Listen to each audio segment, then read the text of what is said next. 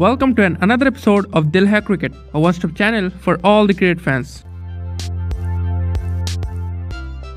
यार तुझे क्या लगता है? शोएब अख्तर के 161.3 किलोमीटर पर आवर के रिकॉर्ड को कौन तोड़ पाएगा? यार तू भी ना कितना आउटडेटेड आदमी है। ये रिकॉर्ड तो कब का टूट चुका है? यार क्या बात कर रहा है? किसने तोड़ा इस रिकॉर्ड को? देख, 2020 का अंडर 19 वर्ल्ड कप में अगेंस्ट इंडिया मथीशा पथिराना ने 175 किलोमीटर पर आवर की रफ्तार से बॉल डाले थे। और यही नहीं हसन अली ने against Bangladesh 219 kilometre per hour की रफ्तार से बॉल डाले थे। झूठ झूठ झूठ।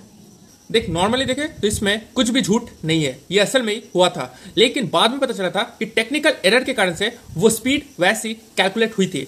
मतलब तू कहना चाहते कि उमरान मलिक ने प्रैक्टिस सेशन में जो 163.7 किलोमीटर पर आवर की रफ्तार से गेंद फेंकी वो भी एक टेक्निकल एरर है?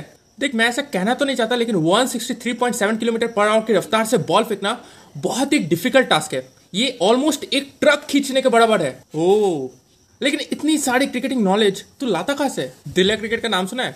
जा फॉलो कर और उसके बाद तू भी ऐसे फ्री के ज्ञान बांटने लग जाएगा।